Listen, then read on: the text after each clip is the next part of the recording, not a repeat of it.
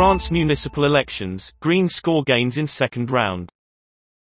Voters punish President Macron's party, though turnout was at record lows amid the pandemic.